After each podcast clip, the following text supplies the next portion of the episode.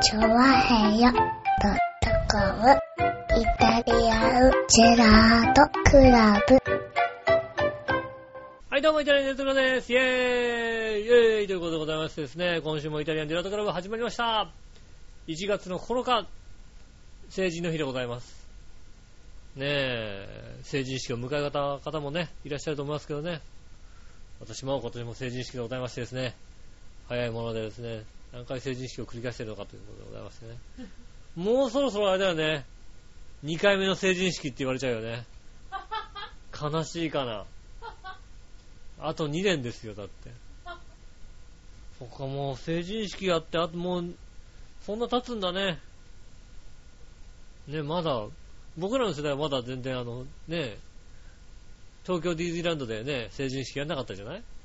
ねあの、浦安の文化会館でやってね。うん。あの、招待状来るんですよ。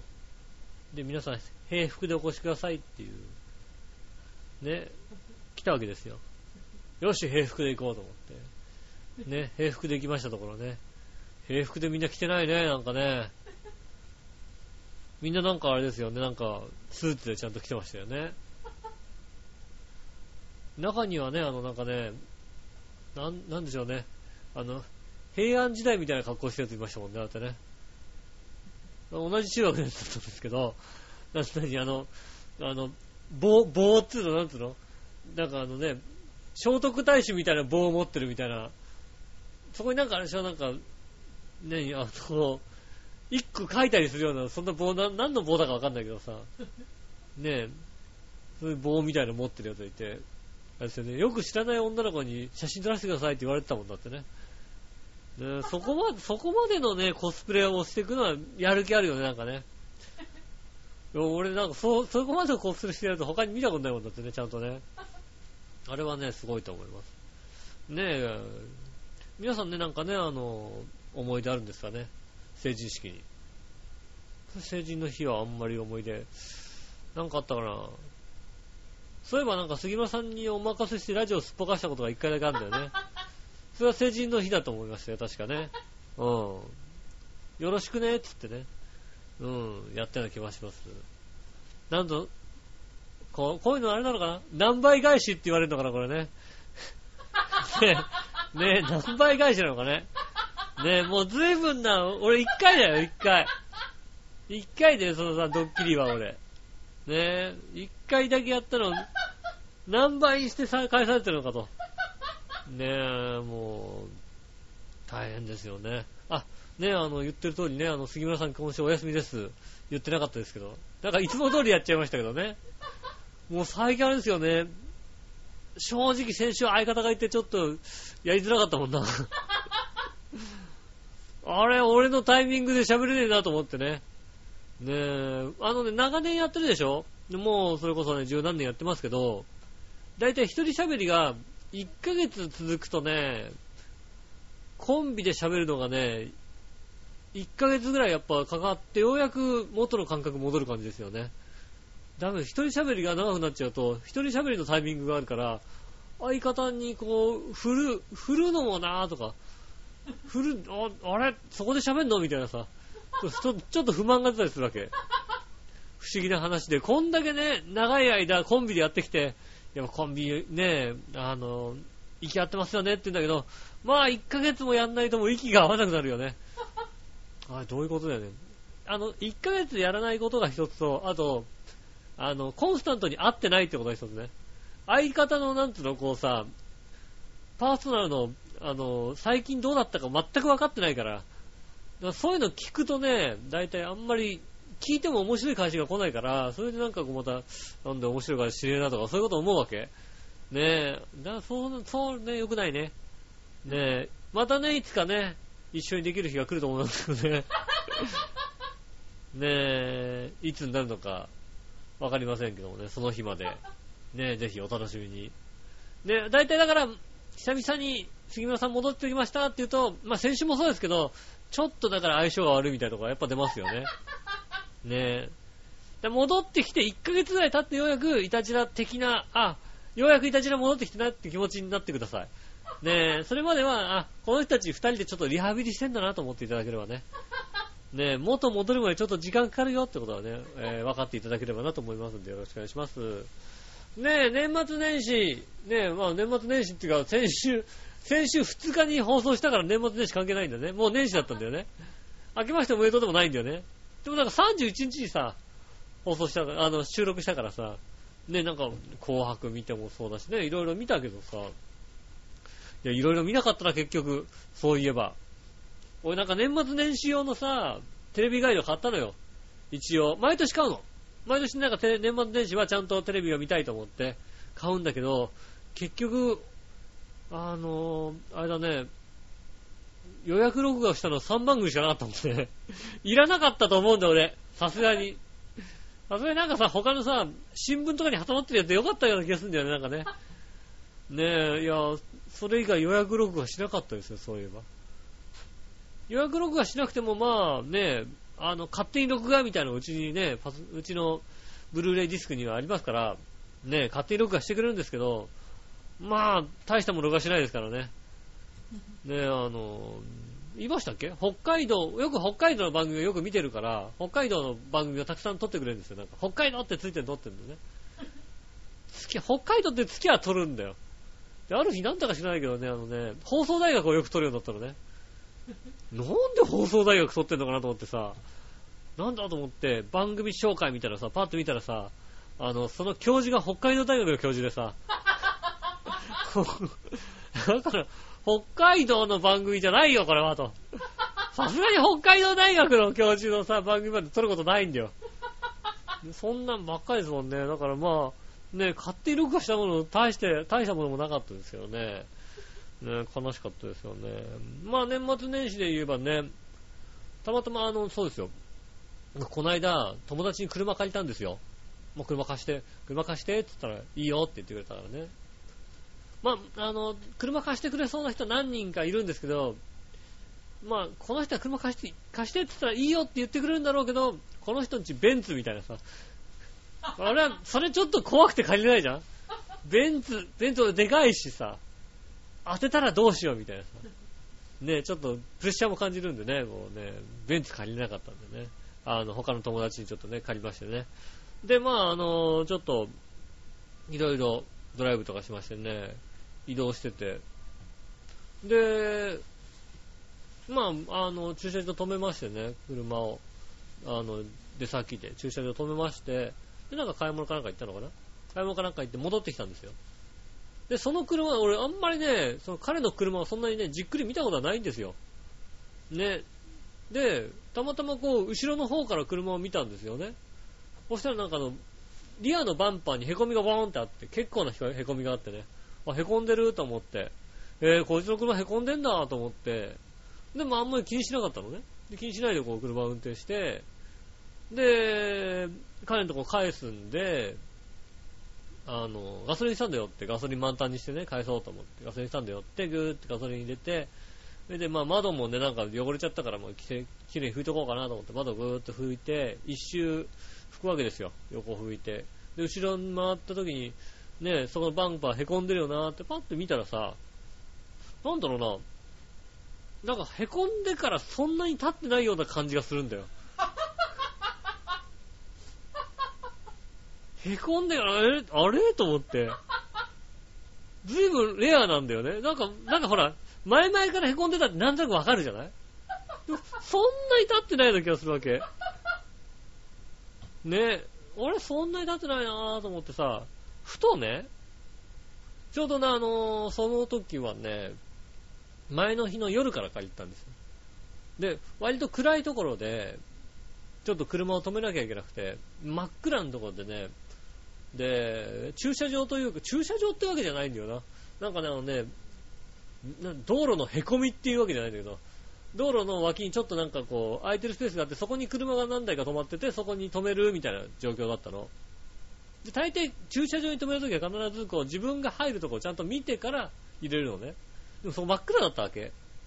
で、あのー車を止めようってこう、普通に車を止めようと思って、で、あのー自分の車の、あの、隣の車とのこう、境を見るためにこう、窓から顔を出してね、こう、境こう見て、で、後ろの感覚は別にまだまだ余裕あるなと思って、で、その車バックモニターがついてるわけ。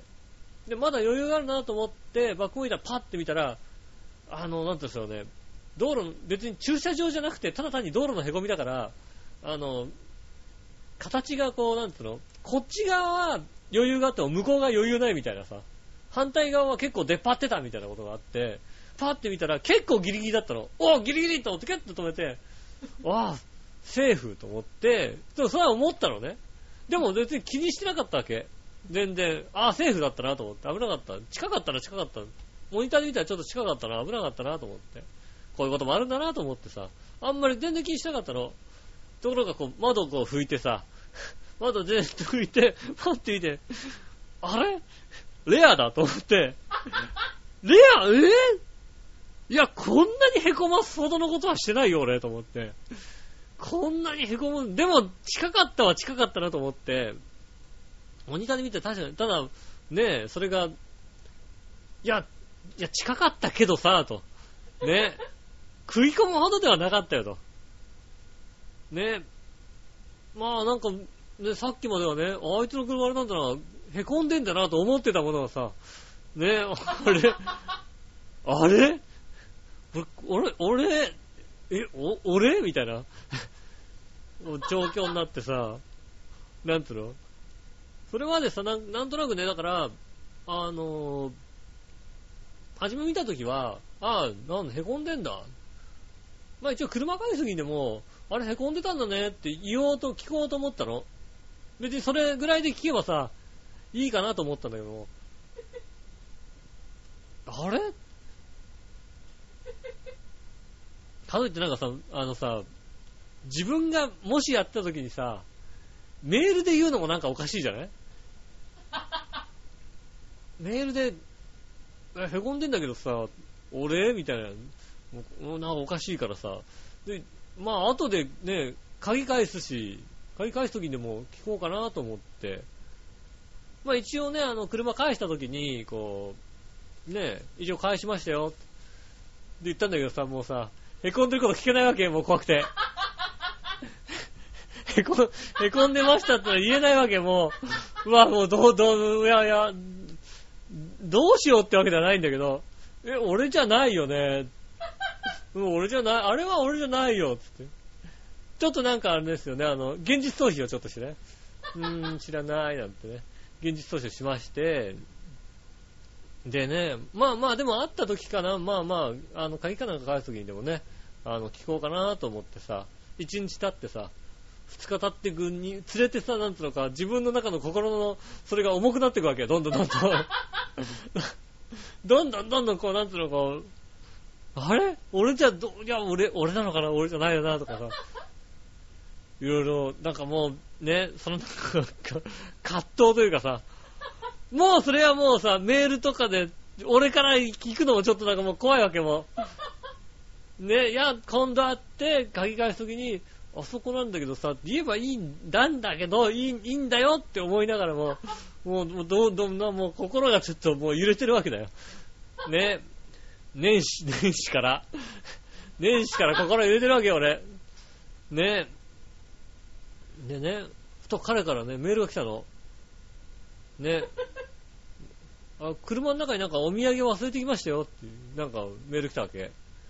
なんだろうね、あの、そういえばね、あの、ほら、車借りたからさ、彼にお土産、お土産をね、買ってこようと思って、今車に置いといて、ね、あ、あの、お土産車に置いときましたよってメールしとけばね、いいやと思ったんですよ。で、車を置いて、後でね、こうね、返しましたよってメールした時にね、もう動揺してるからね、そんなね、お土産をね、置いて、置いてないなんてことをね、すっかり書き忘れるわけですよ。ね、ね、もう、お土産を、さあ、そうだ、お土産、お土産を置いてったんだ、俺と思ってさ。ね、あーすね、それは、えーっとね、お土産です。君のですよ、なんつってね。でもさ、そこでもうさ、あの、何も言わないのもちょっと怖いじゃない？だから、一応ね、あれ、あの、リアのバンパー凹んでんだけどさ、あれ、もともとだよね。俺じゃないよね っていう、なんつうの？なんだろうね、このさ、俺がぶつけちゃった的じゃない感じのさ。いや、だって俺、そこまでやって、へこむほどではなかったと思うよ。近かったけど、かなり近かったけど、いや、なかなかね、あそこまで俺も危ないって思うことはないんだけど、ねい実家の車乗ってる時もそんなにぶつけるとかは、自らぶつけるってあんまり覚えがないですね。ぶつけられたはあるけど、自らってのはない、覚えがあんまりないので、あんあんなに凹むまでっていうのはちょっと自分でも考えられなかったから、ちょっと自分の、なんつうの、自分に自信も持てないところもあったりなんかして、え、俺、俺、俺じゃねえよなとかいろいろ思いながらもね、で、彼にね、メールして、で、彼もね、すぐ返してくれるいいものをね、なかなか返してくれないわけですよ。なかなか返してくれないわけ？ねえ。あれ、あれ？あれ、俺なかなか帰ってこないと、なんか怒ってんのかなとかさ、もうなんかもう、ね、いや、また帰りたいのにとかいろいろ思うわけ。ねえ、いやだ、もう俺はね、いや、やばいな。もうね、その前、それだってそのまでにもう、僕はもうね、自分の中で、あの、決心はしてんの。あの、バンパー取り替える決心を。ね、まあなんか、まあ、十数万であろうと。ね、一応彼に提案しようと思ったのは、えっ、と、今すぐバンパーをね、嫌だね、この凹みが嫌だったので今すぐバンパーを変えるか、それか、えっ、と、ね、あの、下取りの時に、このバンパー凹んでなかったらいくらですか？って言って、そのバン、そのね、差額は払おうと。ね、それぐらいの決心はね、してたよ。うん。ただ言う勇気はなかったけどね。あの、それを、どうですかって言う勇気はなかったけども、ね、でね、あの、メール返ってきてね、もともと凹んでましたよ。ああ、ああ、よかった。まあ、でもあれですよね、バンパー左側ですよね、凹んでましたよ。気にしないでください。ああ、よかった、と思って。だよね、よかった。なんか凹んで、いやー、凹ましたかと思った。つってねえ、その後に彼もね、返してくれましたよ。あ、あの、そうか、井上さんに凹ましたことにしとけば、直してくれるかもしれない。えー、へこん、へこんでませんでしたって来てね。ああ、そんな冗談言ってくれるのありがたいなと思って、こっちはもうさ、ちょっと心臓がちょっとおかしくなりそうなさ、もうどうしようっていうさ、ね、そのどうしようはなんかもう、久々になんか、あのどうしようはなんか久々だったらなんかな、覚えがないけど、記憶にないよ、あんな、どうしようが。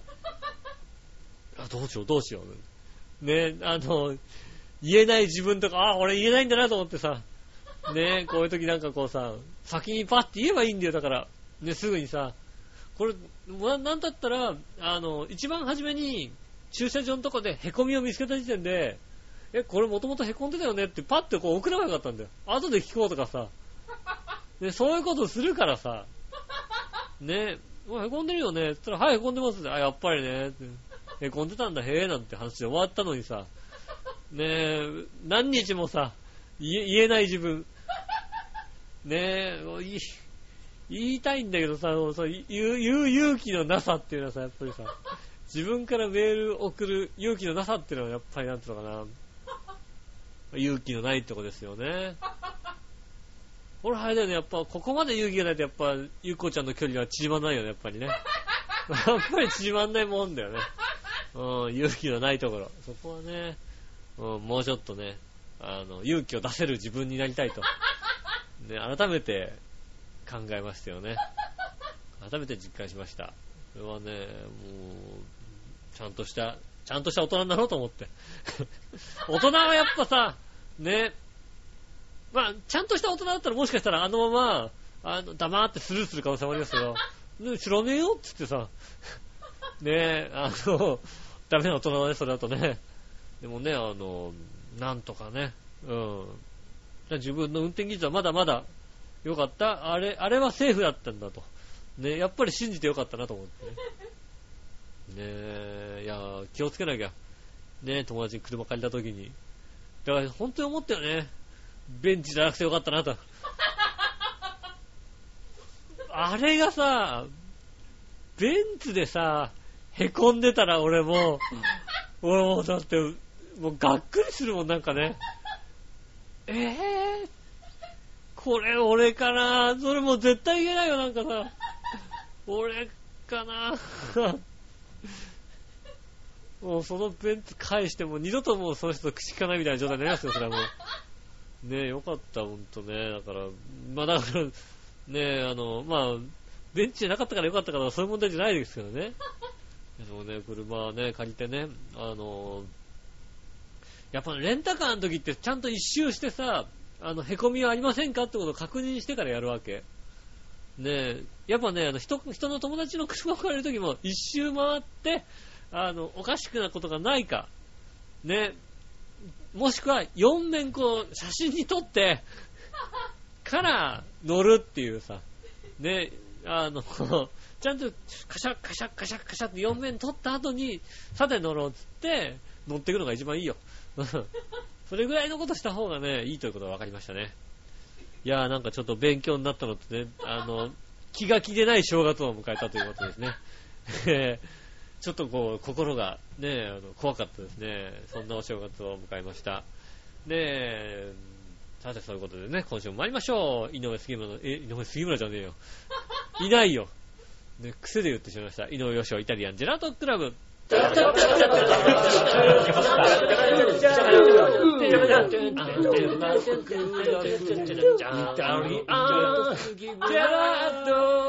クラブちゃっちゃっちゃちゃっちゃ。はい、どうもこんにちは、井上翔です。ということでお届けしております。イタリアンデラートクラブでございます。ね。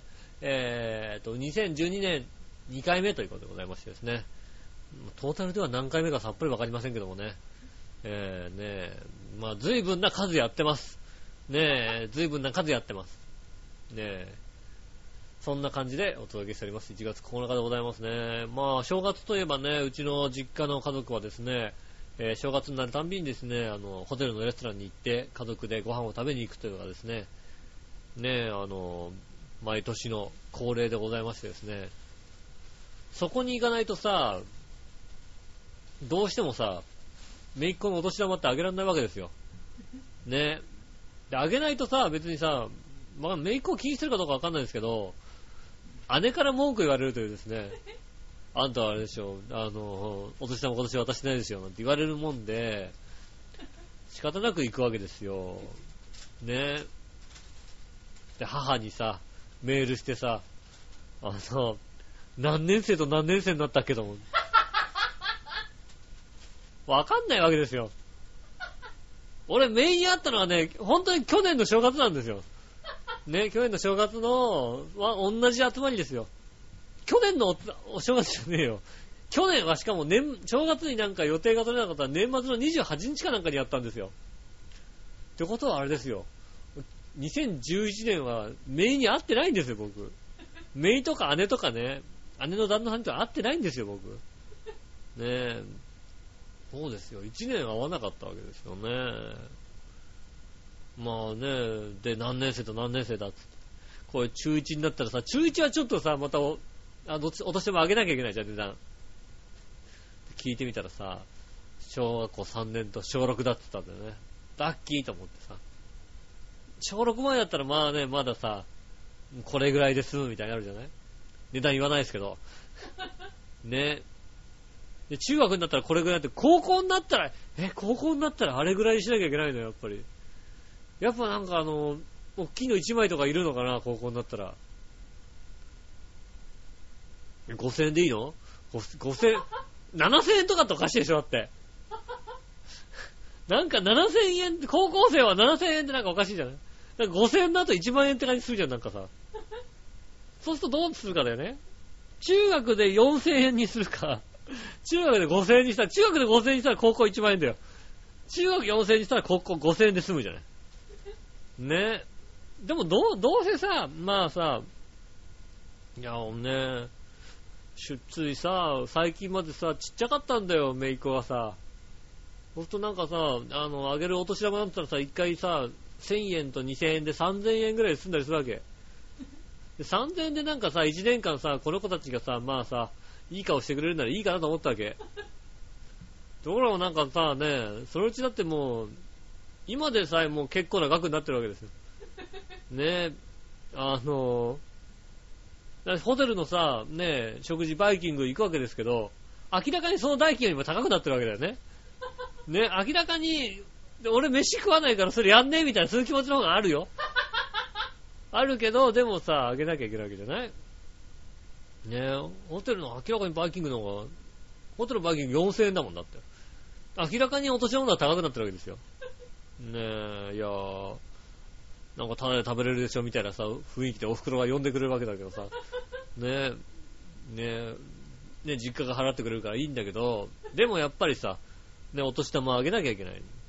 ねちゃんとあげますよ、偉い、偉い、偉いおじさん。ねえ、あげ、あげなきゃいけないんだろうな、きっとな。ねえ、いや、ね皆さんね、お年玉とかね、あげたんですかね？ねえ、あげた？あげてないということでございましてですね、えー、あげてないそうなんでね、えー、笑いのお姉さんあげてないそうなんでね、ねえーと、皆さんからメールをお待ちしてますので、ぜひですね、メールを送ってくださいませ。それに関するメールがやってきましたんで、えー、とお答えしたいと思います。ふつおた、紫の岡さんからいただきました。ありがとうございます。皆さん、ジェラート、ジェラート。えー、どうしても気になるので教えてください。今年も局長はめいっ子さんに泣かれたんですか？そうですか。来年こそは泣かれないといいですね。では、ということでね。会ってないでしょ、今年。ね、そうだよね。あの、忙しくて、ね、スケジュールも合わなかったし、ね、無理やり親たちも会わないようになんとなくこう、やんわり、うーんと、怪獣のおじさんがいない日にしましょうね、的な、そんな感じですよね。ねえ、ねそれでね、あの、いいよね、お年玉もあげないでさ、ねえ、俺泣かれてもいいからお年玉あげたくないよ。俺は泣かれてもいいよ。その代わりお年玉あげたくないよ。なんか文句あるかって話ですよね。もうね、全然あげたくないんですけど、でもね、あげなきゃいけないんですからね。まあね、あの、ホテルのね、ビュッフェ、バイキング。あれですね、あの、ブライトンホテルのね、ね、あの、あれですよね、 J:COM のね、番組でもおなじみのブライトン、ブライトンナビかなんかやってますよね。ねえ、えー、マユッチョがナレーションでおなじみの、ねえ、で、おなじみのブライトンの歌手歌手でですね、あの、毎年恒例、毎年ほんとそこで、ねえ、うちの家族はあんなにローストビーフが好きなのかっていうぐらいローストビーフ食べてましたね、なんかね。主婦が切ってくれたりするわけですよ。ねえ。いや、うちだって、めいっ子、まあまあ、小学校3年と6年生の女の子ですよ、2人。ね、あと、大人ですよ。食べ盛りの大人はいないですよ、もう。ね、じいちゃんとばあちゃんとさ、もう姉だっても40ですよ。ね。40近い大人だとね、その辺ですよ。その辺で合わせて、7人で、9皿ぐらいいったんじゃないかな。ローストビーフ。ねえ。あまあ、フォアグラ丼も出たりなんかしてね。フォアグラってもっと美味しかったような気がするけどなと思いながらも。ねやっぱあれなんだよね。やっぱどうしてもね、やっぱグルメミートさんのフォアグラが美味しかったような気がするよねって感じがしますけど。まあでもね、なかなかね、あの、あれですよね、ホテルのビュッフェでフォアグラ丼出ないじゃん。ね、まあ数量限定なんですけどね。まあ他にもでも美味しいのは揃ってましたね。美味しいですよ、やっぱりね。カシカシは。ね、あの、こう、いろいろホテルのビュッフェとか行ってね、あんま美味しくないとこもあるんですけどね、美味しくいただきまして。ねえ、まあね、まああれですよね、いくらだったってすぐ聞いてきた人いますからね。ねえ、そうそういうもんじゃないんだよ。ね俺も値段わかんないんだけどね。多分4000ぐらい。ね値段、あの、親が、あの、払ってくれたんで、いつになったらあれなのかね、俺が払うよって言えんのかね。あいいよいいよ、今回俺払う、俺は大丈夫大丈夫なんてね。言ったことないですよね。ごちそうさまでーすってね。うん、すっと帰っちゃうっていうね。そういうのがありますけどね。ね、皆さんね、あのね、お正月を過ごされたんですが、えーと、もう一つね、紫の岡さん、先ほど紫の岡さんも一応来ております。えー、あけましておめでとうございます。おめでとうございます。今年もよろしくお願いします。えー井上さん、今年こそ八方美人に出演できるといいですよね。なんてうん。今年も出してもらえないと思うよ、多分。今年こそって言ってもね、今年も出してもらえないと思うんだよ。あの人はね、出してくれないんだよね、きっとね。ねえ、めぐみさんって言ったかな。うん、あの方はね、出してくれないと思います。ねえ、なんかもうちょっとだから、特技かなんかなきゃダメなんだよね。うん。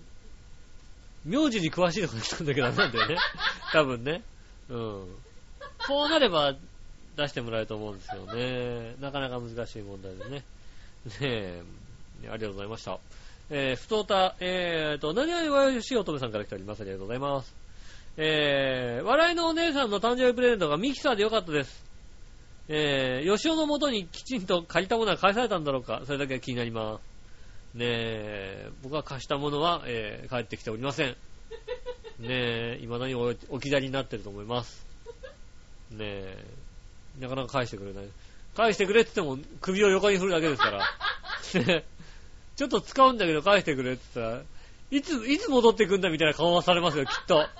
きっとね、返してくんないって言ったら、いつ、いつ返してくれんのってよくわかんないこと言われると思うんですよ。え、いつ返してくれんのじゃないでしょっていう、ねえ、感じはしますけどもね。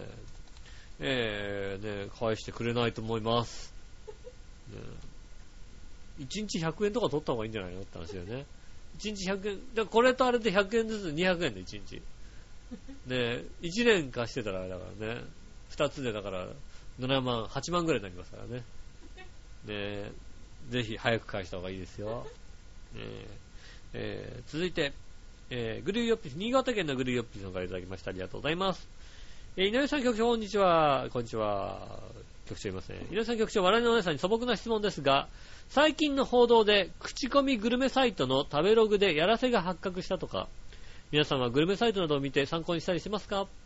僕は田舎者家、そんなグルメサイトは一度も見たことがないし、エロサイトばっかり参考にしてあります。あ、それはしょうがないね。かっこ笑い。それではごきげんよう、ジェラララーといただきましてありがとうございます。食べログですが、えー、私はしょっちゅう使ってます。やらせはでもわかるよね。あの、真剣に見ればね。なんか、いや、確かに、あの、おかしい動きをするお店があるの、たまに。たまにの、え？なんかこの間までこの、なんだろうお同じジャンルで結構見たりするから、焼肉とかハンバーグとかで見てたりすると、大体なんか上位20位ぐらいこうチェックしておくわけですよ。ところがなんか、急に順位順位がぐんぐん上がってくるやつとかあったりして、ね、そういうのとかは、うん、やっぱり、だからただ単に、あの、点数がいいだけで行くわけではないので、うん。あの、味はいいけど、接客が悪いとこってあるじゃない？あるのあの、点数が分かれてて、あの、総得点はあるんだけど、その味とか、接客とか、あとなんだ、コストパフォーマンスとか、そういうので、部門でいろいろ分かれてて、ポイントが分かれてて、そのポイント別に並べ替えたもできるわけ。で、割と、あの、味はいいけど、接客が悪いところ、ポイントが低いところがあるわけ。そういうのを見ると、大体あの、店員がなんかこう、横兵だったり、あの、うるさかったり、ちゃんとしなさいとかさ。うん。でそういうところは点数下がってんのね。だから点数、だから、トータルの点数は悪いんだけど、味に関してはいいところがあるわけ。で、コストパフォーマンス、コストパフォーマンスもいいと。そうなると、そこって僕の中で買いなわけ。ね、あの、その店員が悪いだけじゃない？それはさ、美味しくて安かったらその店員の態度が悪いって我慢できるの、僕は。そうするとそこを選んでいくから、それって食べログのなんつうの、あの、やらせに対関してはあんまりかかってこないとこなんだよね。やらせって全部良くなっちゃうから、ね、点数的にどれもいいです。ね、あの、美味しかったです。店員さんも良かったです。ね、あの、全部いいですってなっちゃうと、そうすると点数が上がってきちゃって、それはなんか合計点が上がっちゃうから、別に合計点が高くて美味しいとこは当たり前なの。ね。でも別にそこはだからわざわざ行かないわけ、僕は。わかんないよ。あの、あれの合計点で見てる人もいるかもしれないけど、僕はそこを見てないで、あの、美味しさと接客悪くても美味しくて、コストパフォーマンスが良くて、全体的な値段の設定がいいところを見るので、そうすると、あんまり、やらせサイやらせの業者が入ったところで関係はないかなと思ってるし、自分で行って、うん、特に、あの、まずかったってないですよね。あれ、食べログもね、見方があるんです。ね。大体ね、あのね、口コミが10件以下で点数がいいところは、あの、よく行く常連さんで、よく行く人で、ここの店紹介、ここの店本当に美味しいんだよねって気持ちの人が書いてるから点数がちょっと高めになります。で、10件超えてくると、その食べログの情報を見て、俺も行ってみようの人がいるんです。そうすると、点数下がります。ね。だから、その20件ぐらいで点数が、20件、30件ぐらいで点数が結構いいのは、ね、食べログ見て行ったんですけど、良かったですって人結構多かったりするわけ。そうすると割とね、あの、信用できたりするわけ。ね、まあ何百になってくるともう、その話が変わって、なんかもう、ねえまあ言わずもがないいんでしょうけど、何百件っていう口コミがついてると、ね、何百件ついてるといいんですけど、数字がそんなに、あの、何でしょうね、ポイントは高いんだけど、あんまり書き込まれてないところの、は割とあれですね、ちゃんと文章読みますよね。あの、口コミで書いてる人の文章をね、ちゃんと読んで、これがこうでいいですって。これはこうで良くなかったです。っていうのを見ていくから、割とね、失敗は、食べログで見て失敗したことはないね、さすがにね。うん。大体美味しい店に行きます。ねそこはね、あの、食べログの、よっぽどじっくり見てんだねって感じだよね。よっぽどなんかうまくて安い店を探したいんだろうね。じっくり見てますよね。ここはいいんかなって思っていきますんで、まあ、やらせはあるだろうなと思うので、ね、やっぱりさ、例えばね、まあ、この店ちょっと繁盛させたいなっていうさ、ね、お店の人がいてさ、食べログちょっとやってる人が、友達にね、5人でもいたら5人に書いてもらえばいいわけですよ。そしたら5件つくわけだよ。ね。で、5件がさ、みんなさ、ね、ポイント5点でつけばさ、いいわけじゃない？だからそのやらせは絶対的にあるなとは思うんですよね。まあ、やらせ業者が入ってるかどうかは知りませんけど、そこも差し引いてみるっていうのは大事だよね。当たり前の話で。ね、あの、それは一つの情報だけにこう偏っちゃうとやっぱり当然ね、あの、リスクがありますから。なんとなく見ながらも、ああ、なるほどね、ちゃんと読んどか、一つ一つちゃんと読んどけば、あ、この人、いいこと言うねとか、あとだから、あの、いろんな店回ってる人がいるわけ。あの、すごい件数書きあの書き込んでる人がいるわけ。で、そういう人は、あの、いろんな店知ってるから、その人が書いてることもチェックするよね。他の店と比べてどうだった？この店よりもよかこの辺にあるんだったらこの店に行った方がいいとか、そういうこと書くわけ。そういうのもちゃんと参考にします。よっぽど読んでるね、食べログね、この人ね。読んでるね。でね、もう3日に一遍ぐらいじっくり読んでるもん、なんかね。ああ、そっか、ここ、だから本当にだから出先、ここに行くんだったら、なんかあるかなと思って見たらさ、あ、ここいいな、あれもいいなって。自分の中にね、こうね、マイページがあるわけですよ、僕の。で、そこにさ、あの、登録しておくわけ。あ、この店よかったなと思ったら登録してて、行きたい店はいっぱいあるもんだって。行きたい店だけで30件ぐらい入ってるもんね。だからね、まあまあ、あの、まあまあ信用してます。そこまでがっちり、ね、間違い、これ読んどけ間違いないなっていう、そこまでは、うん、そこまでの信頼感はないですけど、でもまあ、うん、随分、信用はしてるとは思いますね。それは、確かです。もう信用してます、随分。ね、食べログはだから、まあ、やらせもありますよってことです。全くやらせとかないですっていう気持ちで見ちゃうとちょっと騙された気持ちになりますけど、でもまあ、ねまあ、たまにちゃん、ちゃんと見て読めばわかると思うけどね。ちゃんと読んでいってください。ね、食べログは。ねえ、えーと、グレービーさんありがとうございました。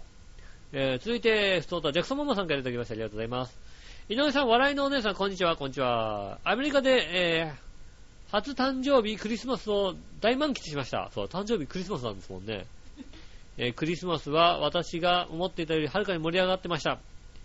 一人当たりがもらうプレゼントの数も半端ないです。そうなんだ。私も旦那も旦那のお父さんの彼女から山盛りもらいました。あ、旦那と旦那のお父さんの彼女、旦旦那旦那のお父さんの彼女から、旦那のお父さんからもらってないのかな？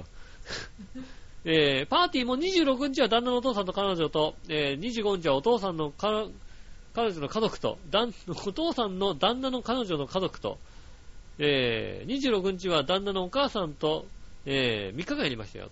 えー、私はパーティー疲れしました。確かに。他のうちよりか1日多い感じがしますね、なんかね。えー、正月は日本よりやっぱりしょぼかったです。花火が上がったりみんな遅くまでパー飲んでパーティーやるくらい。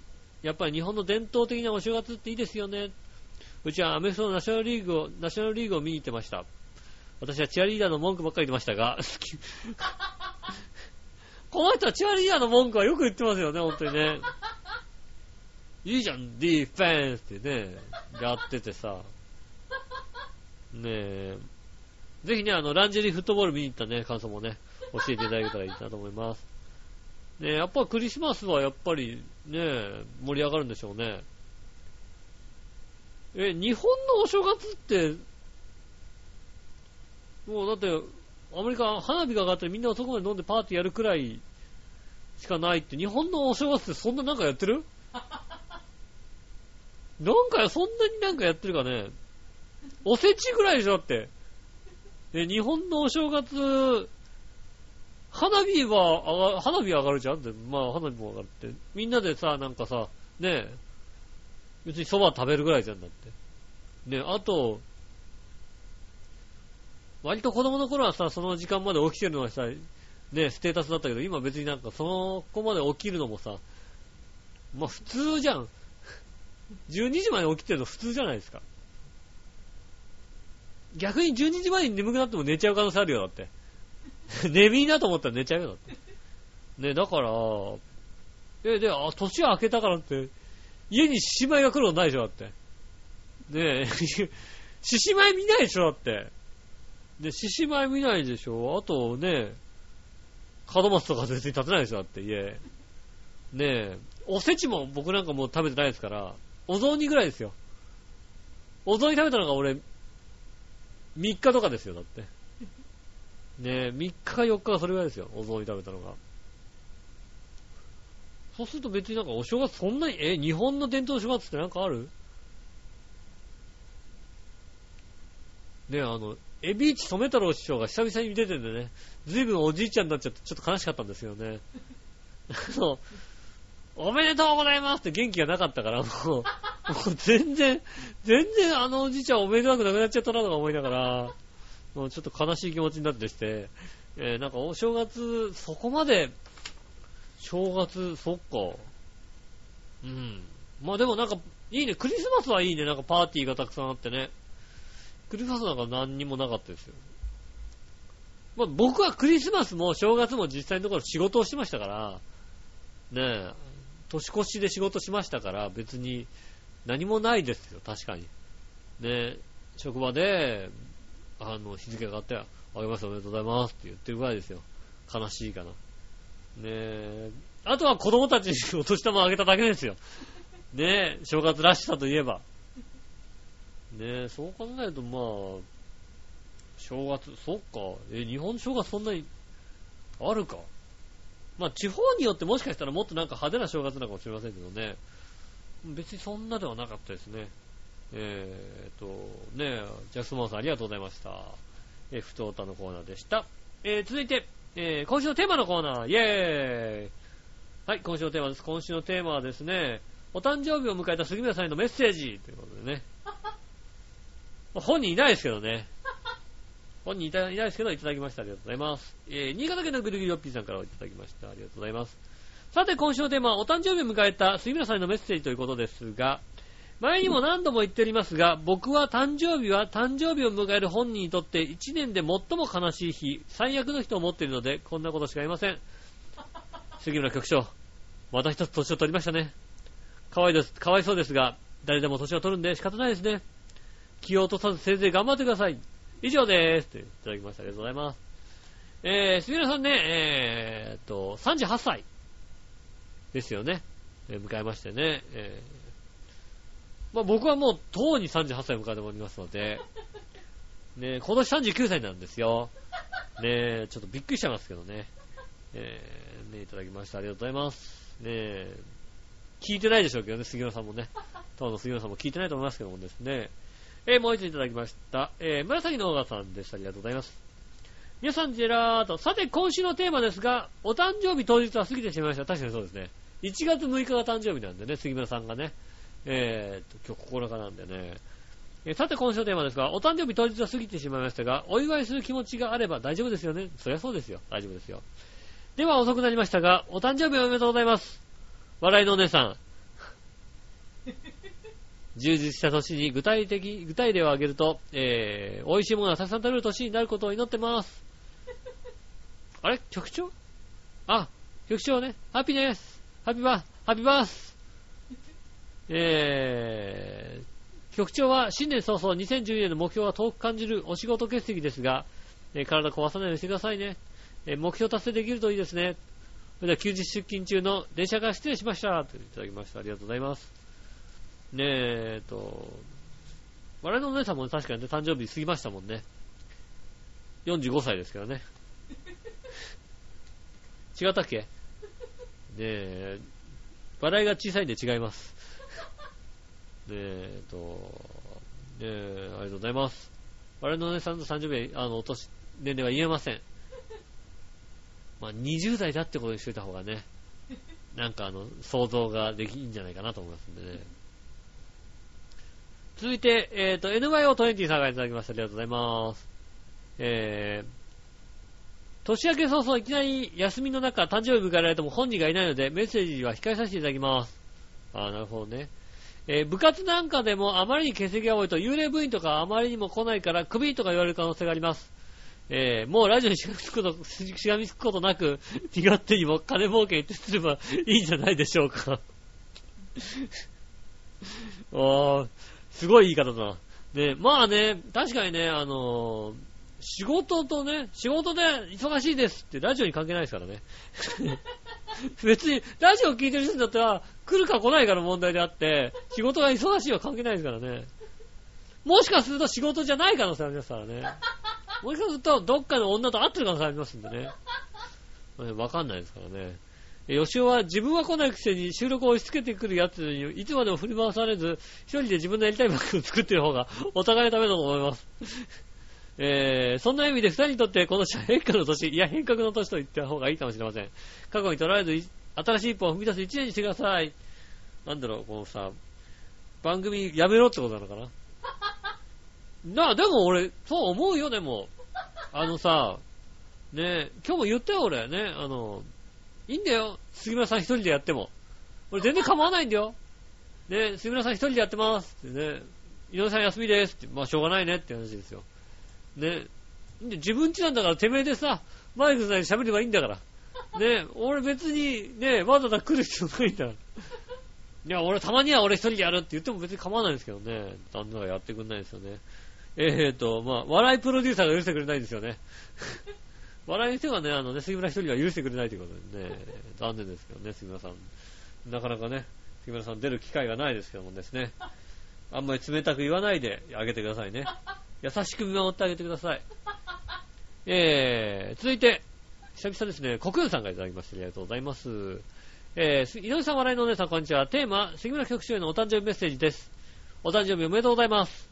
お誕生日なのにこんな話ですいません。局長の最近の多忙っぷりには笑えなくなってきました。それだけ大変なお仕事か分からずこんなこと言うのはなんですが、えー、生意気だと思いますが、心配なんです。いい人ですね。僕ら、僕ら全く心配してないですよ。局長という立場や奥さんもいらっしゃいます。ファンもいます。一人の体じゃないんだから、えー、本当に大切にしてください。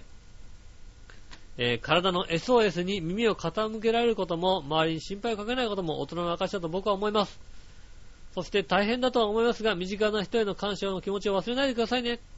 局長不在の間支えてくれている笑いの姉さんと一人で頑張っている井上さんにもたまには思っていることだけではなく、ありがとうの言葉を伝えてくださいね。絶対言わないですよ。奥さんからよく言われます、それはね。えー次のお誕生日は番組に参加してほしいです。無理しないでお体に気をつけてくださいね。といただきました。ありがとうございます。なんかちゃんとした意見をいただきましてね。ねえ。いや、確かにね、あのーまあ、すごいね、多分ね、一番心配してると思うよ。一番心配してると思う。ねえ、コクンさん。一番心配してる。僕はそんな心配してないです。僕は正直、本当に心配してないです。ねえ、まあ、しょうがないんじゃない？ねえ、そんだけ仕事したいんだからさ、っていうさ。ねえ、だってね、あのね、仕事を選ぶ自由があるんですから。ねえ、仕事を選ぶ自由があってさ、ねえ、そこでね、あの、仕事をしたいって言うんだから、しょうがないじゃん。その仕事がしたいって言うんだもんだって。それは僕ら止める必要ないもんだって。ねえ、大変だ大変だって言うけど、まあ、その仕事を選んだの自分でしょっていうさ。ねえ、ありますよ。僕はね、こう、ラジオに、ね、支障をきたさない仕事をずっとやってますよ。で、収入が若干少ないですよ。まあ、仕方ないと思ってますもんだって。ねえ、それはもう、なんていうの、僕はもう、リスナーさん命。ね、リスナーに人生を捧げておりますよ。ねえ、だからこそ、ねえ、愛されるね、僕でありたいと思いますね。ねえ。まあまあ仕事も忙しい大変ですよね。まあ自分の体に確かに体の SOS はね、ちゃんとね、耳傾けないとダメですよ。ねえ。ねだから入院とか僕はしないですよ。で、体の SOS は早めにね、うん、大変だなと思ったらすぐね、あの、休んじゃいますからね。いたじらだけです休まないのね。あ、でも仕事も休まないな本当に、仕事も僕はあれですね、あの、普通の休み以外休んだことないんですよ、そりゃね。ここ2、3年ぐらい。頑張ってるな、俺も。俺も頑張ってる。俺も頑張ってるよね ねえ、次の誕生日はね、参加してほしいですね、確かにね。次の誕生日は参加するか、別々の番組になってるか、えー、わかりませんけどもね。えー、ぜひね、別々の番組になった時も聞いていただきたいと思います。ねえ、よろしくお願いします。えー、続いてどうしよっかなえーと、つぶやきいただきました。イタジェッターのコーナー、つぶやきです。えー、ぐるぐるっぴーさんから僕のつぶやきです。NHK 紅白の視聴率が41%だったとか。当然僕は裏番組のアニメ紅白歌合戦を見ましたが、やってたな、そんなの。で、えー、新略イカ娘第1期のオープニングテーマ、ウルトラプリズムが歌う新略のすすめと、僕が思う史上最低のお下劣低俗アニメの、読んでますよ、アゼアゼアザゼルさんのオープニングテーマ、米倉千尋さんが歌うパンデミックを見ただけで大号泣しました。なあ、そうなんだ。やってたのかも知らないしね、イカ娘がそんな、ね、テーマソング、えー大号泣するんですね、見れただけでもね。えーそんな、そんなのがあるんですね。多分今まで、なん、なんつうか、えーね、この、このアニメのメールを送っていただいたんでしょうけど、覚えてないだけだと思いますね、多分ね。ねえ続いて、杉村局長が好きだったアニメ、日常が、えーと、7日土曜から教育テレビでなぜか放送開始しましたよ。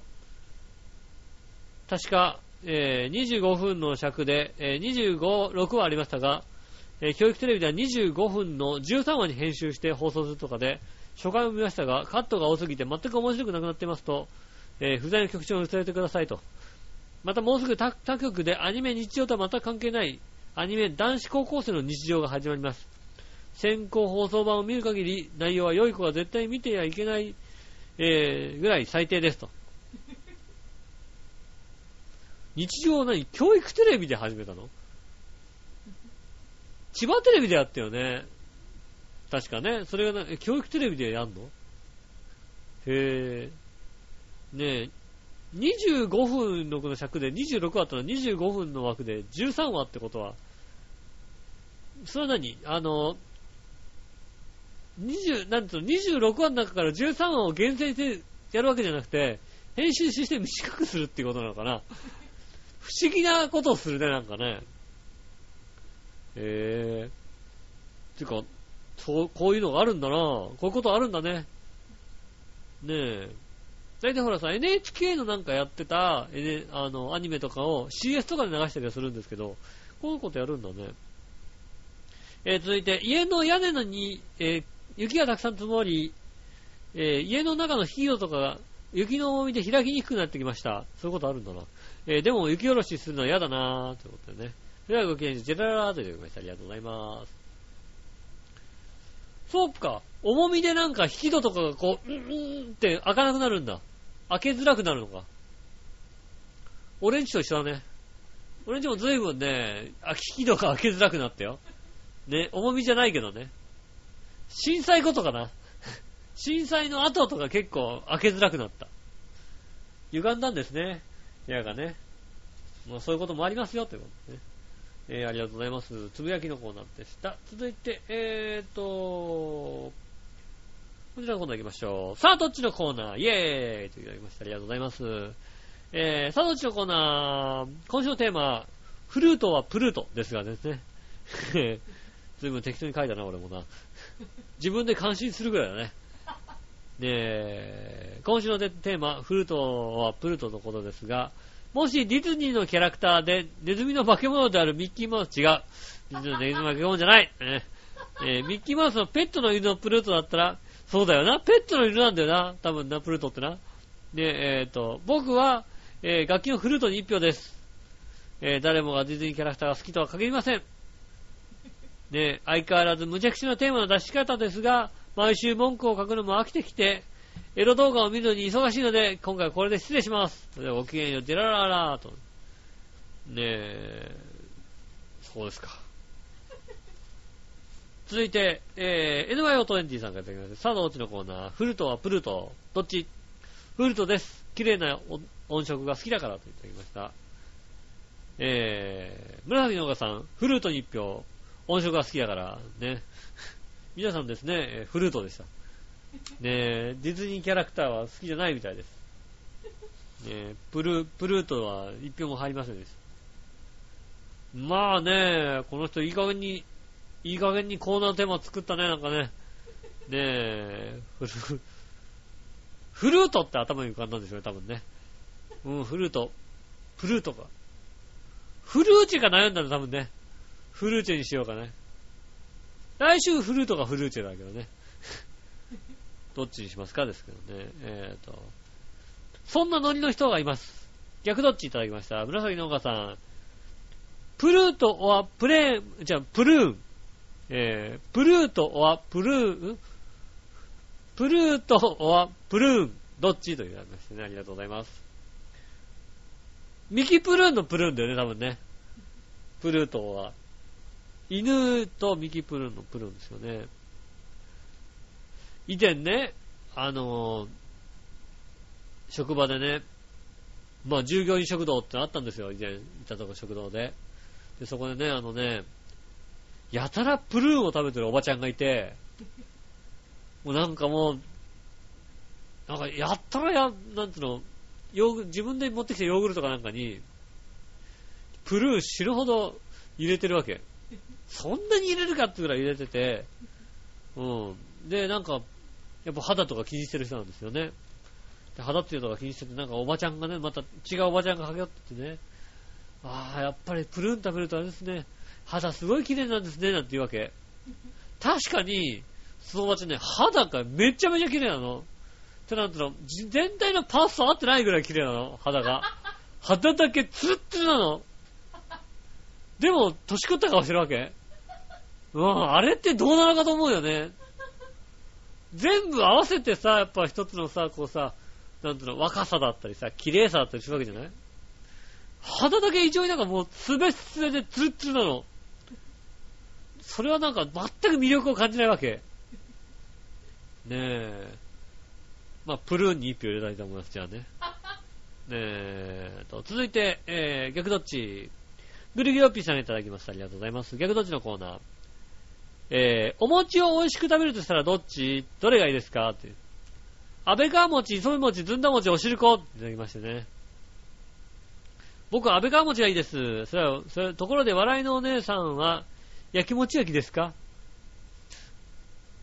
苦笑いです。えー、そういうはごきげんよう、ジェララーです。ありがとうございます。えー、ねえ、安倍川餅、磯辺餅、ずんだ餅、おしるこ。え？安倍川餅ってな、な、何の餅？磯辺餅って海苔巻いてるやつだよね。安倍川餅ってあんこきなこきなこね、きなこですね。きなこかだから、海苔か、ずんだはあれですよね。枝豆砕いたやつですよね。甘くしてね、ちょっとね。えーおしるこ。おしるこって何年食べてないんだろう。食べるおしるこ。食べないよね。あれでしょ？鏡開きの時とかっておしるこなんでしょ？確か。ねえ。7日とか？それぐらいだよね。今もだったらあれだもね、砂糖のね、中が切り餅入ってるやつもだってね、こうね、パカッと開けたら。ねえ。もうそう。基本的にはお餅食べるのは磯辺でしか食べないですけど、ねえ。まああと、ずんだも捨てがたいな。東北行ったらずんだだね。うん。だってもうさ、あの、文化としてさ、こっちにずんだもん、ずんだはないじゃない？でも東北とか行くとさ、あの、団子とか売ってるじゃない？もうそれこそさ、あの、なんていうの？スーパーで売ってる団子、ねえ、山崎かなんかで作ってるような団子も、大体、ね、こっちだと甘辛の団子しかなかったりするじゃない甘辛の団子が、まあ、海苔巻いてるやつかしかないとか、そういうんでもずんだが売ってるからね。ね、あんこじゃんあんことね、そう、そういう中にずんだが一緒に売ってて、あ、ずんだこういうとこにも売ってんだと思って。文化がずんだの文化あるんだねっていう。だから地方に行った、東北の方に行ったっていう気持ちになるのはずんだですよね。で、笑いのお姉さん焼きもち焼きですかということですが、質問ですけども。えーとですね、これはね、難しいとこで、うん、旦那さんに対しては焼きもち焼かないですけど、吉尾に対しては焼くっていうね、きっと。焼かないみたいです。ねえ、わかんないよ。吉尾が他の女の人と仲良くしたらもしかしたら焼くかもしれないです。ねえ。杉村かん、杉村さんが他の人と女の人と仲良くしてても焼きもち焼かないですけど、ね、吉尾が他の人と仲良くしたらもしかしたら焼くかもしれませんのでね。ねえ、焼きもち焼きかもしれません。えー続いてもう一ついただきました。逆どっち？シャキーンとするのにしたいのはどっち？ふんどし一丁で寒中水で1分間。は、白消毒で滝に打たれること1分間。それではごきげんジェララージいました。ありがとうございます。いやー、どっちも嫌だね。あ、でも滝行って一回やられたような気がする。なんか、やってみたいよね。しかもこの時期の。もうなんか死ぬんじゃねえかってやつ。ねえ、ぼ冒険部部長やってくんねえかな。部長、部長部長一緒に滝行やりましょう。ねえ、滝行です、部長。部長。部長さすがに滝行まではいかないかな。おし、滝に打たれに行くか。それも怖いなぁメールとかで来んのかないい滝見つけたっていう。いい穴見つけたじゃないんで、いい滝見つけたよっていうさ。じゃあ、来んの、それ怖いなそれはあの、笑いもいけん。笑い絶対行かないよな、滝行。ねえ。杉村さん行けばいいんじゃないの？もうさ、滝行さ、罰ゲーム。ねえ、いい加減。いい加減こんだけさ、ねえ、いたじら出ないから滝行に決定、みたいな。ねえ。ど、ねいろいろ行きたいって言ったじゃん、だって。冒険行こう、冒険行こうっつってさ、こっそりさ、滝行に誘うってどうだい？ねえ、いい穴があるんだっつってね、滝に向かうっていうのね。滝行は怖いな、でもな。でも、なんかでも、寒中水泳だったら滝行やった方がなんかこうさ、締まる感じするじゃない？ね、なので、え滝行に一票です。えー、逆どっちありがとうございました。続いて、えー、教えてゆねさんのコーナーです。えー、何でも知ってるゆねさんに何でも聞いちゃおうというコーナーです。グルーヨッピーさんがいただきましてありがとうございます。えー、ゆねさんに質問です。ただ何でもご存知のゆねさんに教えてもらえたことですが、ことがありますが、メロドラマのメロって何てことでしょうか？メロンと関係ありますか？それではごきげんジェララーといただきましてありがとうございます。メロドラマね。ちゃんと知ってたはずなんだよな、俺これな。ちゃんと意味知ってたんだよな。メロドラマ。ね、お昼のメロドラマですよね。日本ではメロドラマと言いますが、えっ、と、アメリカでは soap opera と言うんですよね、確かね。ね、えっ、と、 soap opera の元々の、あの、意味はですね、あの、石鹸屋さんが、あの、スポンサーについたんですよ、確かね。あの、昼のドラマに。だから soap opera って名前になったんですよ。日本で言うとシャボン玉ホリデーみたいなもんですよね、多分ね。うん。ねえ、っと、そんなんです。豆知識を自慢したところでね、メロドラマのメロはわかんないですよね。えー、なんだろう、メロドラマのメロって、メロン使われちゃったな。他にメロがつくもんないだろ、だって。ねえ。ねえ。一回目が橋でメロスだったんだよ。違うな、きっとな。うーん。メロ、メロ、メロン、メロ、スポンサーがメロイエローがつくんだよね。うん、そんなことないな。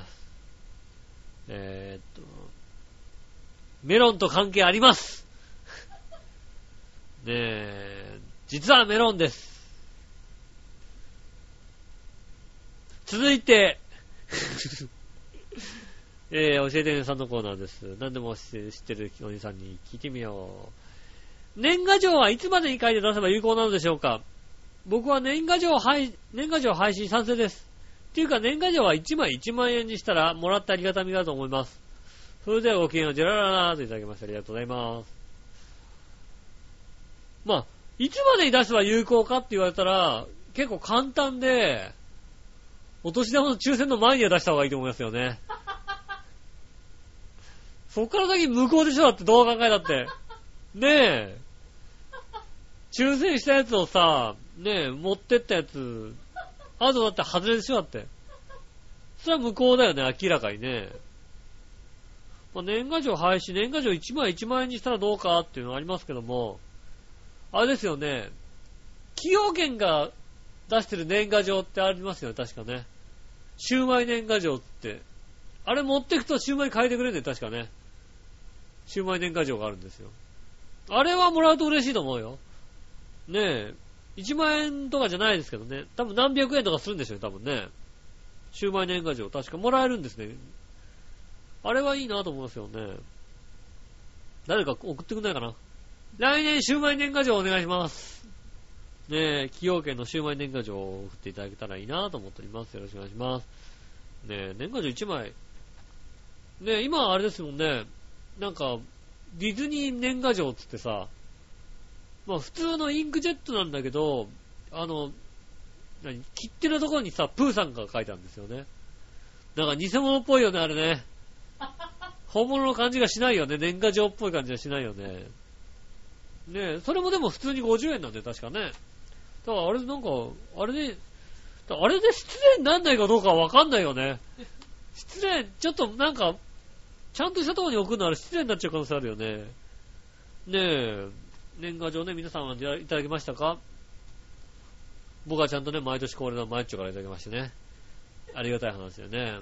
もうマイッチョから来なかったらもううちないですから。ねえ、ありがたい話でございます。ね、今年のね、あの、僕がね、毎日から来たからね、返した年賀状はどうだったかっていうのはね、言いませんけどね。ねえ、決してね、あの、僕の住所書いて、ね、僕の名前、住所書いて、井上義雄、で、下にね、ゆきこって書いてね。ねえ、あの、毎日からね、ゆこちゃんに送、送ろうかどうかこういうの書きましたって送るかどうかみたいなことね。先ほどちょっとね、あのね、脅されたところなんですよね。送らないでください。ねえ。ねえ、あの、ご両親の方も言わないでください。ねえ、えっと、えっと、教えてねさんのコーナーでした。ありがとうございます。最後、その心のコーナーいただきました。ありがとうございます。えー、新潟県のグリューピーさんから僕の考えたその心の7かけです。はっきりとそれぞれ定めることとかけて、先生と生徒と解くその心は、え？はっきりと、それと定めることとかけて、先生と生徒と解く。はっきりとそれと定める？これそう、そういうことじゃないな。えー、先生と生徒。先生と生徒？先生と生徒なんか、もう最近先生と生徒ってなんかなんか変な関係しか思い浮かばないよね、なんかね。なんかね、なんかそういう関係しか思い浮かばないよ。え、はっきりとそれとただわか、わかりません。答え、どちらも指定です。そうか。はっきりとそれと定める。指定するか。そうかそうか。で、指定関係か。生徒、生徒と先生って言われて指定関係なのか。なんか、師匠とって指定、え、指定、え、先生と生徒って指定なのね。なんか、先生と生徒指定って関係しないなんか。続いて、お医者さんはしないという格言もありますが、健康に気を配ることとかけて、えー、広い海の上と解く、その心は、えー、なんだ。お医者さんはしないという格言があるぞ。ああ、なんだっけ。ねあるよね。医者の、医者、医師の何、えっ、ー、と、不養生っての？そうだよね。で、海の上は養生。どちらも養生です。やった。それではごきげんをジェラララっていただきましたありがとうございます。ねえ。ええ難しいな。一人で考えるのって本当難しいんだよ。一人で考える、一人で読みながら考えるのってね、大体他人に読ましてね。で、ね、杉村さんに読んでもらって、それでね、自分で適当にこう、答えるみたいなのがありますから、それ考えるとちょっと難しいですけどもね。えー、一緒いっぱいついていただきましてありがとうございます。で、えーっと、今週もね、あの、メールたくさん今週は本当メールたくさんいただきましてね、正月からありがとうございます。ねえ、今週も一人でやってきました。来週も杉村さんいるかどうかわかりませんが、いないと思いますが、ねえ、いるとなったらまたいると、えー、予告したいと思いますのでよろしくお願いします。えー、メールは宛先です。えー、メールはですね、えー、調和表、調和表のホームページのメールフォームから送れます。ね、えー、そこにですね、お名前とですね、えー、もろもろのことを書き込んでいただいてですね、いたじらって書いていただいてですね、送っていただければ、えー、つくと思います。さらにはですね、メールの方ですね、えー、調和表、アットマーク調和表 .com、こちらの方で送っていただければですね、えー、届くと思いますんで、ぜひとも、えー、メールの方をいただきたいと思います。よろしくお願いします。えー、告知、えー、ありそうですが、よくわかりません。ユースタイル祭り2、行われます。えー、1月の28日に行われますんでですね、ねこちらですね、えーと、今までユースタイルに出た、えー、ゲストの方、さらにはですね、えーと、ね、調和編のパーソナリティをね、あの、年末までやっていただいた、えー、バチさん。その他ですね、あのね、あの、八方美人の方にゲストで出た方もたくさん出てくると思います。ねえ。あと他にはですね、ご存知カルマンタも出ますんでですね。ねえ、カルマンタも出ますし、ねえ、ナビゲーターで陽一郎さん、ねえ、石岡正隆さん、石岡正隆さんもね、えー、出ますんでですね、ぜひとも、えっ、ー、と、許され祭りということでございます。長いんですよね。えー、1月28日土曜日ということで、えー、14時からスタートですね、あの、たくさんの、ダンスあり、盾あり、振り向いてヘイありね、ねえ、いろんな、ねえ、ことがありますんでですね、ぜひとも、来てみていただけたらなと。